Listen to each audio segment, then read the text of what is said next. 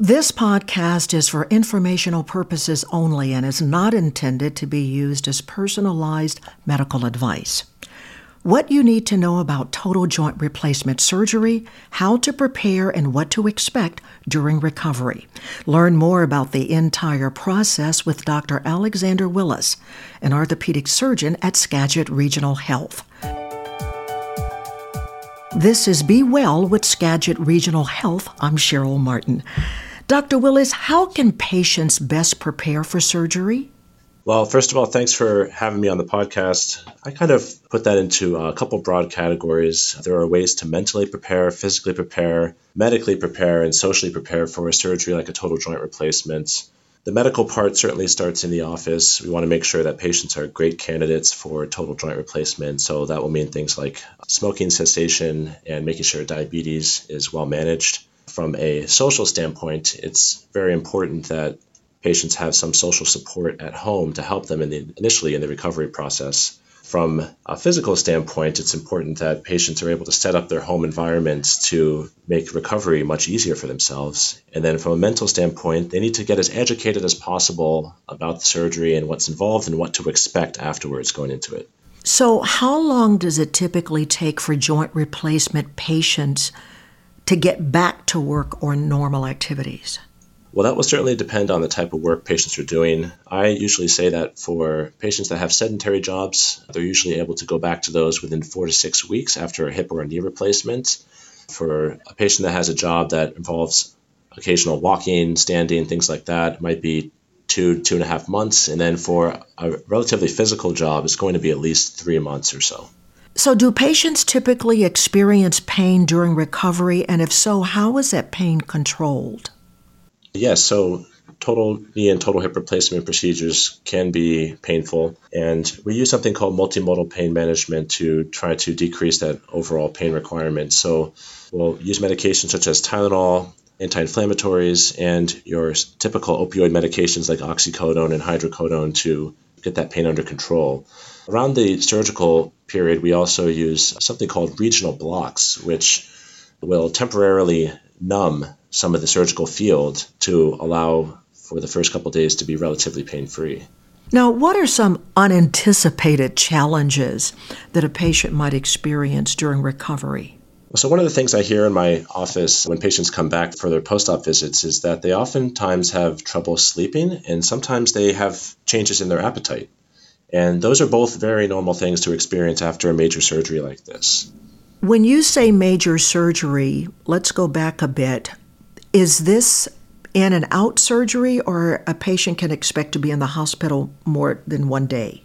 So it really depends on the patient. Since coronavirus started, we've been doing more of these surgeries outpatient, where the patient comes in in the morning, has the surgery, does a little bit of physical therapy, and then is actually able to go home in the afternoon. And I would say at this point, that's the majority of what we do. Occasionally, patients have some other medical problems that require them to stay in the hospital a day or two. So, what are some red flags patients watch for or should watch for during the recovery process? So, with a total hip or a total knee procedure, the incisions are somewhere between six to eight inches typically, and we really want to make sure that those incisions close and heal and do well. And so, something to look out for is drainage from the incision that lasts for more than a week or two, redness around the incision, and then, of course, if there's abnormal swelling in the leg, then that can be certainly concerning for something like a blood clot. So, then what should a patient do if he or she has any concerns while recovering, especially concerns what you just mentioned?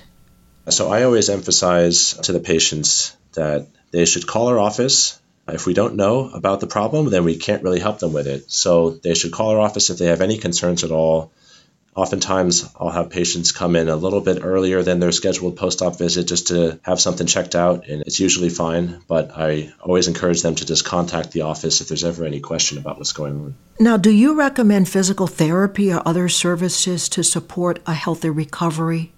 Yeah, my personal belief is everyone should get physical therapy after a total knee or a total hip replacement. I think that having an expert guide you through which motions you can do after the surgery and checking in with them frequently is going to give you the best possible outcome. So, what can family and friends do to help someone recovering from joint replacement surgery? Well, the family and friends of a patient have a big role after the surgery, and we think that every patient should have what we call a coach after a total joint replacement. So that's somebody that's really involved in all of the care pre surgical, post surgical, and around the time of surgery. It's another person that can be really educated about what's going on and help the patient when they're confused about any of the instructions. So I think the family has a huge role to play in making sure that the patient does as well as they can. And this is something that your team talks to the patient about so family members or friends know before the surgery what's expected of them?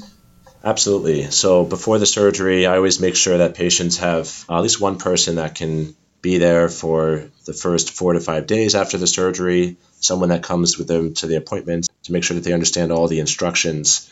And if they don't have anybody, then sometimes we actually don't feel comfortable doing the surgery. Like I said, it's a major surgery, and having that social support is critical to the recovery. So, what recommendations can you offer to patients about how their home should be set up to support recovery following surgery? Uh, one of the main things they're going to want to do is reduce clutter. Uh, we certainly don't want anyone to trip and fall uh, on things that were left around. Uh, if patients don't have a recliner, then I think they should, should get one. They're usually very helpful after hip replacement surgery in particular. And I oftentimes recommend that patients set up a small area of their home as an exercise space so they can do their exercises at home so they don't have to worry about setting that up later. Additionally, uh, I think it's pretty helpful if patients think about how they're going to have access to food after the surgery. So, oftentimes, it's good to stock up on frozen meals or pre prepared meals that make it easy for them to eat. A good friend of mine just had hip replacement surgery about six or seven weeks ago, and one of the things she said is, it really does take time to heal, and she's had the physical therapy. I think, have you found that some patients have been unrealistic from the beginning, thinking it's not going to take as long as it has taken? Oh, absolutely. And everyone recovers at a, slightly different speed. So I don't think uh, people should compare themselves to others. Everyone heals differently. Uh, but I certainly have had patients that at six weeks thought that they would be out there running around the neighborhood uh, when they just need a little bit more time. What benefits, Dr. Willis, do patients typically see after joint replacement surgery? I mean, what's considered a good outcome? I, think joint replacement surgery is one of the most amazing surgeries out there. And I, have had patients that have been able to walk after not having walked for two years. They've been wheelchair bound. I think that most patients can expect to walk uh, without pain or with 95% of their pain relieved and to have greater range of motion of their joint than they did before. I would consider a good outcome uh, someone that's satisfied with their progress and satisfied with their pain levels. Once you've had a hip replacement, is it good for life? So the technology has certainly improved over the last 10 to 15 years. And uh, it depends on what age you have uh, the joint replacement. Uh, nowadays, uh, we can expect joint replacements to last about 20 to 25 years and oftentimes longer. So it, certainly depends on when you have it done, but that, uh, in stark comparison to how long joints used to last. So they're lasting much longer uh, every year. Anything else you'd like to add on the recovery if you've had a total joint replacement? Yeah, I think that the more educated you are going into it and uh, the more realistic your expectations are about the perioperative period and the postoperative period, the better you're going to understand the pain that you're experiencing, the better you're going to understand the therapy that you have to do, and I think you're going to be much more satisfied with your experience.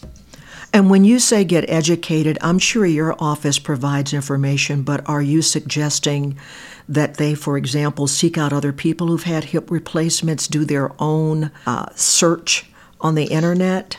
Well, I think there is some valuable information on the internet, but in our office, we certainly give patient uh, books that uh, have a lot of information about the recovery process, uh, certainly encourage patients to talk to their friends that have had uh, the surgery done to find out any tips and tricks. We have a preoperative education class, uh, which can uh, help give patients more information about the surgery. I, I, think some of the patients that do the best come to their office visits with a notebook uh, of all the questions they've thought of, you know, since their most recent visit, and I think that that's hugely helpful in the recovery process. Just understanding as much as you can about what to expect. Dr. Alexander Willis, thanks so much for walking us through the prep and recovery process for total joint replacement. Thank you. Oh, absolutely. My pleasure. Thank you. If you'd like to learn more, visit SkagitRegionalHealth.org. That's SkagitRegionalHealth.org. If you found this podcast helpful, please share it on your social channels. And thanks for listening to Be Well with Skagit Regional Health.